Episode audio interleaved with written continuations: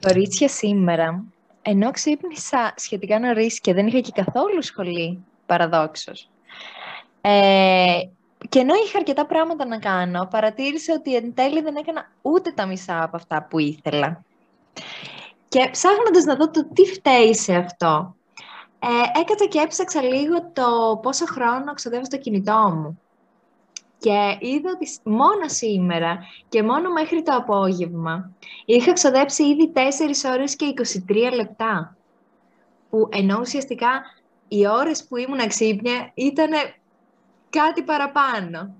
Ε, πολύ, πολύ προβληματικό θεωρώ. Εσείς έχετε τσεκάρει τώρα τελευταία; Είναι τρομακτικό αυτό που λες όντως, γιατί ξυπνάς το πρωί, λες θα κοιτάξω το πρώτο πράγμα που θα κάνεις είναι να κοιτάξεις το κινητό σου, αυθόρμητα, πριν κάνεις σηκωθείς από το κρεβάτι. Ε, ο δικός μου χρόνος σήμερα παραδόξως ήταν μόνο μία ώρα και 40 λεπτά, λόγω του ότι είχα και σχολή πολλές ώρες, αλλά η μέρα δεν έχει τελειώσει. Ε, είμαι σίγουρη ότι σήμερα θα κάνω κάτι σχετικό με το κινητό ξανά. Εγώ σήμερα είχα περίπου την ίδια ώρα με τη Μυρσίνη και το θεώρησα και πολύ λίγο βασικά. Γιατί άλλες φορές που είμαι και στη σχολή μπορεί να έχω και τις διπλάσιες ώρες, δηλαδή δεν είμαι καθόλου στα την σε αυτό το σημείο. Αλλά πραγματικά χάνουμε πάρα πολλές ώρες και ενώ ας πούμε κάνουμε ένα πρόγραμμα και λέμε ότι θα κάνουμε αυτά μέσα στη μέρα, εν τέλει τα μισά δεν γίνονται λόγω του κινητού. Κορίτσια, για να σας είμαι ειλικρινής, και εγώ σήμερα μέχρι τώρα έχω 5,5 ώρες και έχουμε και το βράδυ και δεν ξέρω πώς θα πάει αυτό. Γιατί πριν κοιμηθούμε όλα ανοίγουμε και καμιά εφαρμογή και είναι πάρα πολύ ε, περίεργο να ξέρεις ότι ξοδεύεις τόσες ώρες ε, σε μια οθόνη, ενώ εκείνες τις ώρες θα μπορείς να κάνεις κάτι άλλο. Δηλαδή νομίζω ότι όλοι στο τέλος έχουμε τύψεις. Ε, ενώ εκείνη την ώρα δεν το καταλαβαίνουμε ότι όντως ξοδεύουμε αρκετό χρόνο. Εγώ απέναντίας και προς έκπληξή μου θα πω, έχω ως μέσο όρο κάτω από δύο ώρες. Βέβαια, αυτό το αποδίδω στο γεγονός ότι κατά τη διάρκεια του εγκλισμού ξόδεψα υπερβολικά πολύ χρόνο για τα δεδομένα μου στα social media. Επομένως, δεν αισθάνομαι ότι πλέον έχουν να μου προσφέρουν κάτι πολύ ενδιαφέρον. Αυτό είναι ένα popular fact, πραγματικά. Ναι, ε, σε μια έρευνα είχα διαβάσει ότι περίπου το 80% των ανθρώπων περνάει 4 με 5 ώρες τη μέρα του στα social media. Πράγμα πολύ, πολύ παράξενο και μη παραγωγικό τις περισσότερες φορές. Νομίζω τουλάχιστον πως μετά την καραντίνα πρέπει να είδαμε πως έχουν πέσει κάπως οι ώρες της οθόνης. Όλοι. Σίγουρα μέσα στην καραντίνα οι περισσότεροι δεν κάναμε κάτι άλλο από το Instagram στο TikTok, από το TikTok στο Netflix. Τουλάχιστον αυτός ο χρόνος που ξοδέψαμε να ήταν ασφαλής και ποιοτικός. Στην πραγματικότητα όμως, ε, σύμφωνα με τα δεδομένα που ε, δημοσίευσε η Αρχή Προστασίας Δεδομένων Προσωπικού Χαρακτήρα, ε, η οποία έχει την εποπτεία της εφαρμογής του GDPR στην Ελλάδα, από το διάστημα του Οκτώβρη του 2020 μέχρι τον Οκτώβριο του 2021, δηλαδή μέχρι πριν λίγες εβδομάδες, ε, έλαβε γνωστοποιήσεις περί 231 παραβιάσεων και καταγγελίες για 1126 περιστατικά. Σε αυτή την περίπτωση ταιριάζει τέλεια ένα παράδειγμα που έχω να δώσω για μια υπόθεση που είχα δει πρόσφατα. Δεν ξέρω αν έχετε ακούσει για το Cambridge Analytica. Είχε γίνει ένα πολύ μεγάλο σκάνδαλο το 2016. Πρόκειται για μια εταιρεία η οποία είχε κατηγορηθεί στις εκλογές του 2016 ε, στην Αμερική για υφαρπαγή προσωπικών δεδομένων σε πάνω από 50 εκατομμύρια χρήστες. Ε, και κυρίως είχαν χρησιμοποιηθεί, λέγεται, ε, για βοήθεια στην προεκλογική εκστρατεία του Τραμπ. Όλα αυτά από το Facebook ήταν ουσιαστικά μια απόπειρα παρέμβασης. Και ο ίδιος υπεύθυνος του Facebook είχε βγει και είχε υποσχεθεί πως δεν θα ξαναγίνει και το μόνο πράγμα που έκανε ήταν μια απολογία. Ε, αυτό το θέμα συζητιέται ακόμα. Ναι, εννοείται και συζητιέται ακόμα. Και θεωρώ ότι θα έπρεπε να έχει λάβει και πολύ μεγαλύτερες διαστάσεις, γιατί βλέπουμε ότι ακόμα και μέσα από τα social media, από ε, εφαρμογές που υποτίθεται υπάρχουν ε, για να ενώνουν τον κόσμο, να μας φέρνουν πιο κοντά ε, και να μας διασκεδάζουν, ε, εν τέλει μας ασκούν αυτές και όχι εμείς τόσο μεγάλη επιρροή, τόσο στα κοινωνικά όσο και στα πολιτικά, που είναι πραγματικά τρομακτικό ε, και μας δείχνει το πόση επιρροή έχουν, όχι προφανώς τα social media, αλλά οι άνθρωποι που κρύβονται πίσω από αυτά. Ο έλεγχος είναι τεράστιος. Πραγματικά. Δεν ξέρω αν το έχετε παρατηρήσει να ψάχνετε, ας πούμε, στο ίντερνετ μια τσάντα ή οτιδήποτε και ξαφνικά να εμφανίζεται ως διαφήμιση ανάμεσα στα stories στο Instagram ή όταν σκρολάρετε στο Facebook. Αυτό νομίζω έχει να κάνει τα cookies. Ναι, με τα cookies. Δυστυχώς κάθε μέρα, σε κάθε σελίδα που μπαίνουμε, ε, παρατηρούμε ένα παραθυράκι που μας βγάζει, που μιλάει για συνένεση, για cookies, ε, και ενώ συνοδεύουν κάθε μας κλικ, ε, γνωρίζουμε ελάχιστα γι' αυτά.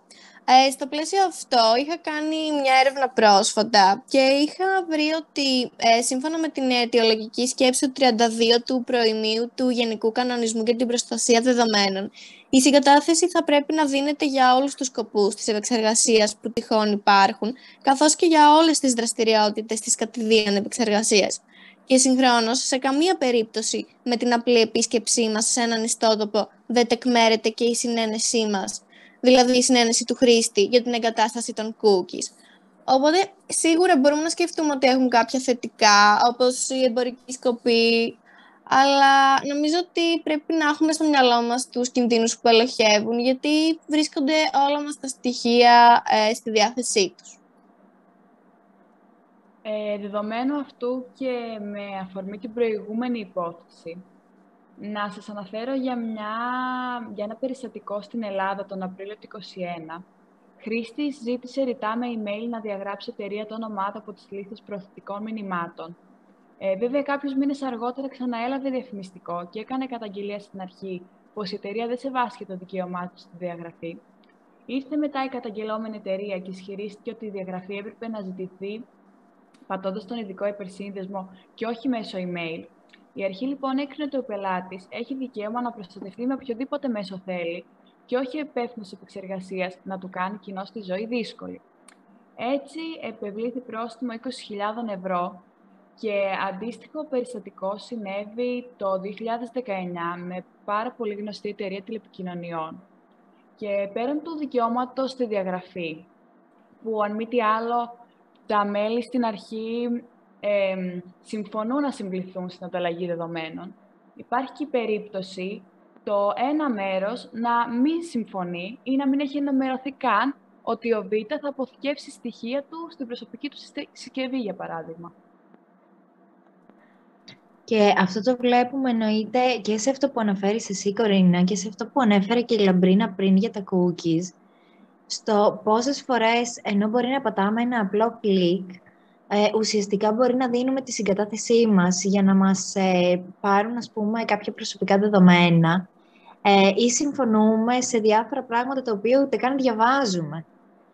Ε, και αυτό βέβαια γίνεται, θεωρώ από όλους μας πλέον πολύ μηχανικά, ε, όχι μόνο επειδή θέλουμε να δούμε την συγκεκριμένη ιστοσελίδα που πατήσαμε, αλλά γιατί οποιαδήποτε ιστοσελίδα και αν θέλουμε να δούμε, δεν θα μπορέσει να μας αφήσει εάν δεν αποδεκτούμε τα, τα cookies και αν ουσιαστικά θα δώσουμε τη συγκατάθεσή μας για όλη αυτή την... Ε, για το π.χ. να μας στέλνουν email, όπως είπες, ή για να δίνουμε διάφορες προσωπικές μας ε, πληροφορίες.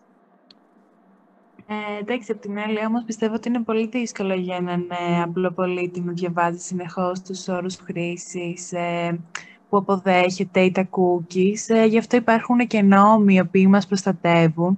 Βέβαια, εντάξει, η νομοθεσία είναι ακόμα πολύ πίσω σε αυτά τα ζητήματα, αλλά δεν είμαστε τελείως ε, απροστάτευτοι και έρμεος στα χέρια όσων διαχειρίζονται αυτούς τους κολοσσούς. Ε, αλλά επίσης είναι και πολύ τρομακτικό και πρέπει να σκεφτούμε οι ίδιοι με την ευκολία με την οποία δίνουμε τα προσωπικά μας στοιχεία ε, και όχι απλά ε, το ονοματεπώνυμό μας και την ορομηνία γέννησης. Ε, ανά πάσα στιγμή ανεβάζουμε stories που λέμε τι κάνουμε όλοι μας τη μέρα.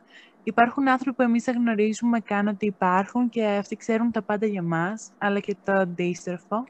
Έτσι το stalking πέρα από την καθημερινή ζωή που γινόταν και παλιότερα, δεν είναι σύγχρονο φαινόμενο, ε, γίνεται και διαδικτυακά.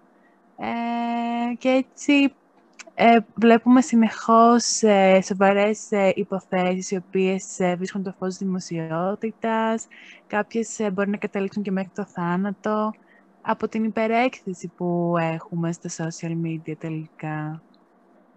Σε κάθε περίπτωση πρέπει να είμαστε και εμείς προσεκτικοί και να μην περιμένουμε μόνο από τους άλλους και να θυμόμαστε ότι όπως οι τύχοι έχουν αυτιά, έτσι έχουν και τα κινητά.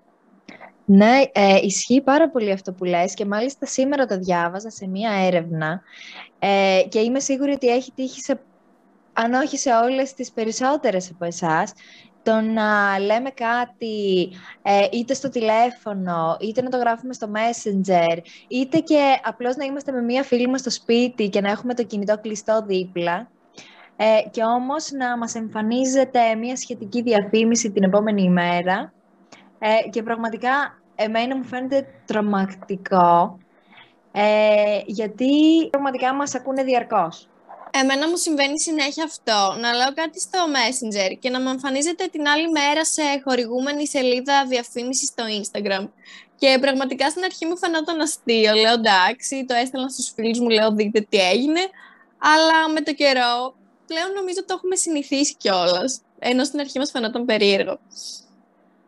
Ναι, πάντως ε, η αλήθεια είναι ότι σύμφωνα με την ε, ίδια έρευνα που σας είπα πριν να τη διάβασα, το άτομο που επιμελήθηκε την έρευνα έλεγε ότι όσο τρομακτικό και αν μας φαίνεται εν τέλει, δεν κρύβει τόσους άμεσους κινδύνους. Ε, γιατί ουσιαστικά δεν αφορά τόσο την ε, υποκλοπή των προσωπικών μας δεδομένων, όσο το ότι ε, μία λειτουργία το Facebook, χωρίς καν να την αναγνωρίζει το τηλέφωνο μας, ε, συνδυάζει τις λέξεις κλειδιά που εμείς λέμε κατά την ομιλία μας ή στα κείμενα που γράφουμε ε, και αντίστοιχα πετάει τις ε, διαφημίσεις. Επομένως, ναι, αν εξαιρέσουμε το φαινόμενο του υπερκαταναλωτισμού που μπορεί να μας... Ε, οδηγήσει αυτό, με το να μας βγάζει διαρκώς τα πράγματα που μπορεί να θέλουμε να αγοράσουμε και που κοιτάμε. Ε, τουλάχιστον όσο υποστηρίζει ο συγκεκριμένος, δεν υπάρχει κάποιος άμεσος κίνδυνος. Ε, αυτό βέβαια με τις διαφημίσεις δεν είναι τυχαίο, καθώς είναι γνωστό ότι μεγάλο μέρος των εσόδων του Facebook, του Facebook είναι από τις διαφημίσεις που μας προβάλλει και το πώς εμείς το αποκρινόμαστε σε αυτές. Ε, άρα και ο αλγόριθμος του σχεδιάζεται έτσι ώστε να μας προτείνει όσες είναι πιο ταιριαστές σε εμάς ε, και εν τέλει να προβαίνουμε στην αγορά των προϊόντων που μας προβάλλουν. Πάντως, εγώ συνεχίζω να ρωτιέμαι εάν είναι πρόβλημα νομιμότητας αυτό που συμβαίνει ή είναι ηθικό το ζήτημα και πρόκειται για μια πολύ μεγάλη συζήτηση, οπότε καλύτερα ας κλείσουμε εδώ την κουβέντα. Και θα έρθουμε με μελλοντικό podcast για περαιτέρω ανάλυση αυτού του φαινομένου. Και γιατί όχι και με μελλοντικές δράσεις. Σωστά. Οπότε, ε, νομίζω μπορούμε να κλείσουμε και να πάμε όλες μαζί να κοιτάξουμε τις δημοσιεύσεις στο Instagram και στο TikTok. Ακριβώς.